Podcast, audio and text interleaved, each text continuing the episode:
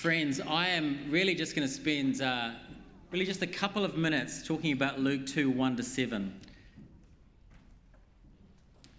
Did you notice that in chapter 2, that was read, the last reading we had, in chapter 2, it didn't start by talking about Jesus. Did you notice that? First things it tells us about is a ruler, the ruler of an empire, Caesar Augustus, who wants to know exactly how many people he rules over, presumably so he can tax said amount of people. So he sends everyone back to their place of birth for a census. And Caesar, Caesar could do things like this because he was the Caesar. He was the emperor of an empire. And he was more than actually just a political leader. The Senate in the day declared Caesar Augustus to be a living God. So when he says, I want to I wanna do this crazy thing, people would do it. So around 0 AD, this whole empire was on the move, people returning to their hometowns in order to be counted. And amongst those travelers 2,000 years ago was a young man and a young woman, Joseph and Mary. They were traveling from Nazareth to Bethlehem, about 100 clicks approximately. Big trip. She, Mary, may have ridden a donkey. We don't know. It doesn't mention a donkey, but maybe she rode a donkey. Maybe she had to walk the whole way. Either way, it would have been a very difficult journey for a teenager who was nine months pregnant. And when they get to Bethlehem, there's nowhere to stay. So she has to give birth in a stable, a place where animals are kept. There's no extended family around, no, no midwife, they're alone. The newborn is wrapped in cloth and laid in a feeding trough. And without any other information, what do we have so far? Well, we've got a very powerful man who orders an entire empire to do his bidding because he can. And one of those people is this poor, unmarried, very, very, very pregnant teenager who is forced to make this huge journey and then has to give birth in a barn. I mean, stated like that, it kind of sucks all the sentimentality out of it, doesn't it? Which is good. Because on the surface, it was a pretty awful situation. And do you see what Luke is trying to show us here? In these few, just these, just these few verses here, Luke is trying to present us with a, a great contrast. A contrast between power and weakness, between political muscle and vulnerability. But why? Why this contrast? What's so important about making that clear? Later, the, the angels will say to these shepherds, I bring you good news of great joy. You'll find a baby wrapped in swaddling cloth in a manger. Again, what kind of sense does that make? Like, how was that good news? The manger scene. It just, at first, it just looks like weakness and poverty. Again, in our next reading, the angels will let us know more information, that there's more going on. The angels will let us know that this child is the Lord, is the Savior. The angels will tell us that God has done this amazing thing, that the creator of the universe has like woven for himself this tiny body in the womb of a teenage girl. And unlike Caesar Augustus, who was a man pretending to be a god, we have a God who becomes a person. Again, we'll hear in our next reading that a choir of angels appears and says, Glory to God in the highest. These angels praise God because they're amazed at the lengths God will go to be known and to save us. That's why they praise Him. But again, the question still hangs there why did it have to happen like this? Like, why did Luke highlight the seeming disparity of power?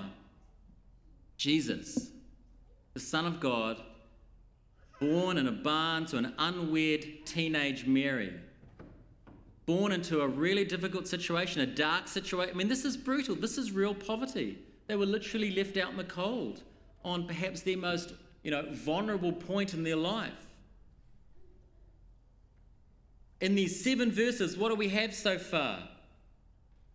What do they point to? They point to indignity, rejection, obscurity. So the question again, why? Like, why did it have to happen like this? Folks, can I tell you it wasn't a mistake? There was divine purpose in this. This is God signaling to us right at the start of Christ's life. It's God signaling to us what salvation will look like. Let me unpack, unpack that a little bit for us. I want to make a couple of points here. The first thing is this the first thing the story emphasizes is the spiritual state of the people, and it's not great. Think about it. God's son was born, and he wasn't welcomed or recognized by most people. No one made room for him.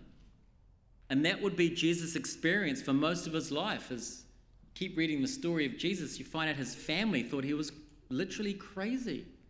The religious elite literally wanted to kill him. I think it's the first point. Right at the start of his life, there was no room for Jesus.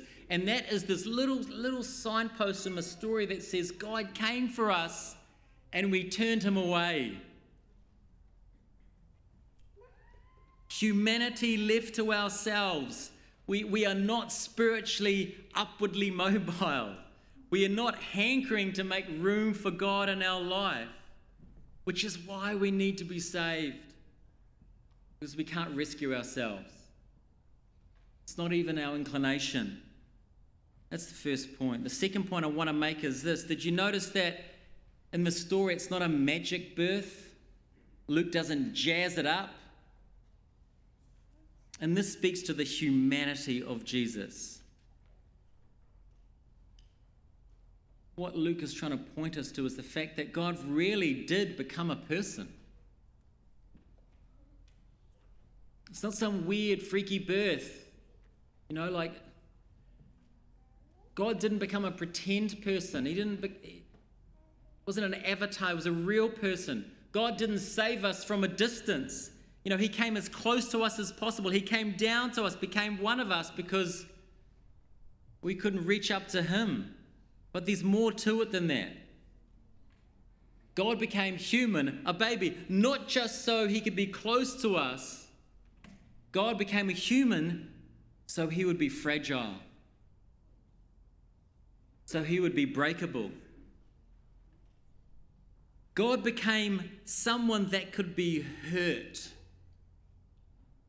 and 33 years later, there's another great political force would send Christ to the cross to die for us.